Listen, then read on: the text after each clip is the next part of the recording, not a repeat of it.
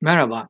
Bu bölümde geliştirici performans görüşmesi için çalışanlara bazı önerilerde bulunmak ve bu önemli konuyu tartışmak istiyorum. Çalışan bağlılığı konusunda iş sahipleri, insan kaynakları profesyonelleri ve çalışanlarla yaptığım sohbetlerde bir konu dikkatimi çekti. Çalışanla yapılan gelişim diyaloğu. Siz organizasyonunuzda çalışanlarınızla yeterli ve zamanında gelişim diyaloğu kurabildiğinizi düşünüyor musunuz? Ve siz çalışan olarak aynı zamanda müdürünüzle kendi gelişiminiz hakkında düzenli ve net bir diyalog halinde olduğunuzu söyleyebilir misiniz? Bu benim gördüğüm kadarıyla tüm şirketlerde önemli bir konu. Bu konunun çalışan bağlılığıyla yakından ilgili olduğunu da gözlemledim. Müdürü veya İK ile kendi ilerlemesi hakkında konuşmamış, bu konuda bir görüşme ve bir planlama içinde olmayan çalışanın bağlılığı da azalıyor. Neredeyse bu durum onu organizasyona bağlayan ipin zayıflamasına yol açıyor diyebiliriz. Bu gelişim diyaloğunun önemli bir aracı performans görüşmeleri. Bildiğimiz gibi yıllık, yılın en sonunda yapılan performans görüşmeleri. Gelin çalışan açısından iyi bir performans görüşmesinin özelliklerine bir bakalım ve bazı önerilerin üzerinden geçelim. 1. Çalışan olarak işinizin gerekliliklerinin net olarak farkında mısınız?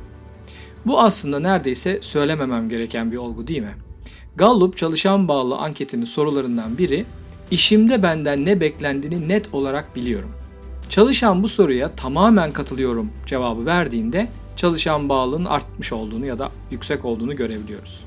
Burada önemli nokta sizin işinizin içeriği ve gereklilikleriyle ilgili algınız ile müdürünüzün algı ve beklentisinin uyumlu olması. Ve eğer burada farklılık varsa bu farklılıkların zaman geçmeden karşılıklı olarak görüşülmesidir. Çalışan olarak bu konuyla ilgili sorular sormanızı öneriyorum. Açıkça müdürünüze kendi görüşünüzü ve sınırlarınızı ifade edip onun cevabını ve görüşünü almanızda büyük fayda var. Bu şekilde sonradan ortaya çıkabilecek yanlış anlamaların da önüne geçme ihtimaliniz artacaktır. 2. Müdürünüzle anlaştığınız iş gerekliliklerini yerine getirebilmeniz için gerekli eğitimler ve ihtiyaçları tanımlayın ve bunun planlanması için konuşun. Bu da yukarıdaki görüşmenin, yukarıdaki diyaloğun doğal bir sonucudur. İşinizi yapmanız için temel gereksinmeniz belli bir eğitim ise bunun ne zaman ne şekilde yapılacağı konusunu müdürünüzle gündeme getirmenizi öneriyorum.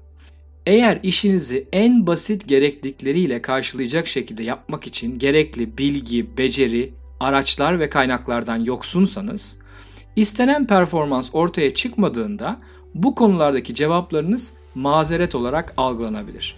O yüzden bu konuda da en baştan müdürünüzle net bir diyalog halinde olmanızı öneriyorum. 3. Müdürünüzün zamanında ve davranış odaklı geri bildirim vermesi sürecini sahiplenin.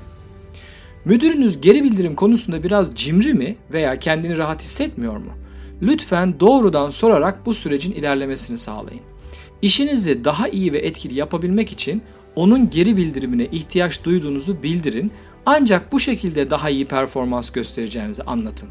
Bu sizin kariyeriniz ve sizin sorumluluğunuzdur. Eğer işinizi yapma biçiminiz ve performansınızla ilgili müdürünüzden hiç geri bildirim almazsanız inanın karanlık bir tünelde ilerliyor gibi hissedersiniz neyi ne kadar yaptığınızı, neyi ne kadar becerdiğinizi, neyi ne kadar beklentiler doğrultusunda yaptığınızı bilememek bir çalışanın gerçekten kopması için en büyük sebeplerden, en temel sebeplerden biri olabilir. O yüzden müdürünüzden sık davranış odaklı geri bildirim istemekten ve bunu takip etmekten çekinmeyin. Bunu kendi sorumluluğunuz olarak alın. 4. Müdürünüze ve takım arkadaşlarınıza mükemmel yapılmış iş örnekleriyle ilgili sorular sorun. Bir çalışan beklentinin üzerinde yapılmış işleri gördükçe neleri yapabileceğini, kendini nasıl geliştirebileceğini, hangi konulara odaklanması gerektiğini daha da net görebilir. Bu konuda hem müdürünüzden hem takım arkadaşlarınızdan yardım istemekten çekinmeyin. Aynı şekilde farklı grupların çok iyi yaptığı bir işle ilgili örnek olarak bunu takip etmeniz, sormanız, öğrenmeye çalışmanız hem sizin için çok iyi olur hem de etrafınızdan ve müdürlerinizden olumlu bir algı yaratabilirsiniz. 5. Performans görüşmesine tüm yılki performans notlarınız ile hazırlanın. Çoğu kez şirketlerde süreçler çok hızlı gelişmekte, yapılmış iyi işler karşılıklı olarak unutulabilmekte ve müdürünüzün sizinle ilgili subjektif görüşleri diyaloğun temelini oluşturabilmektedir. Ben bunu kendi kariyerimde de çok yaşadım. Bu algıyı baştan değiştirebilmek için yaptıklarınızı kayıt altına almanızı öneririm. Bir iş güncesi tutabilirsiniz örneğin. Bununla ilgili çok farklı değişik e, araçlar var. Bu tür bir hazırlık müdürünüzü etkileyeceği gibi sizin performans görüşmesinde kendi bakış açınızı örneklerle yansıtmanızı sağlayacaktır. Ayrıca baktığımız zaman bu performans görüşmelerinin aralığının bir yıl olduğunu görüyoruz çoğu şirkette. Bir yıl bu tür bir görüşmedeki içeriğin toparlanması için çok uzun bir süre. Çok uzun bir süre. Yani 6 ay önce yapılmış bir projedeki başarılı performansınız inanın iki taraf tarafından da unutuluyor. O yüzden bunu sizin alıp getirip kendinizin masaya koymanızda büyük fayda olduğunu düşünüyorum. 6. Performans görüşmesini güçlü şekilde etkileyebileceğinizi lütfen unutmayın ve bu süreci sahiplenmenizi öneriyorum. Gerçekten çok büyük faydasını görürsünüz. Çalışan olarak performans görüşmesine oturduğunuzda nerede durduğunuzu bilmek çok değerlidir.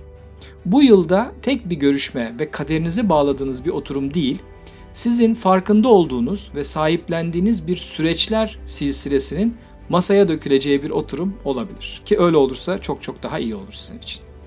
Unutmayın ki çalışan olarak performans görüşmesinde etkin olabilirsiniz. 7. Performansınızın beklentilerin üzerinde olacağı sonucuna ulaşmak için yıl boyunca müdürünüze dokunun, ona baskı yapın, onu bu konuda tetikte tutun. Müdürünüz sizin en üst performans diliminde yer almak istediğinizi bilsin. Ara ara bu konuda görüşlerinizi belirtin ve müdürünüzden geri bildirim isteyin. Sizinle yapacağı performans görüşmesi en iyi %10'luk dilimde yer almak isteyen, bu sonuç için bilinçli çaba gösteren ve bu konuda hem kendini hem müdürünü süreci sahiplendiren bir çalışanla olsun. Yani sizinle olsun. Bu konuda süreci sahiplendiğinizi ifade etmek, göstermek, bunu görmesini sağlamak gerçekten çok değerli. Ve son olarak performans görüşmesi sonunda toplantı notlarına yorum yapma hakkınız varsa, yorum yazma hakkınız varsa bu hakkı mutlaka kullanmanızı öneriyorum.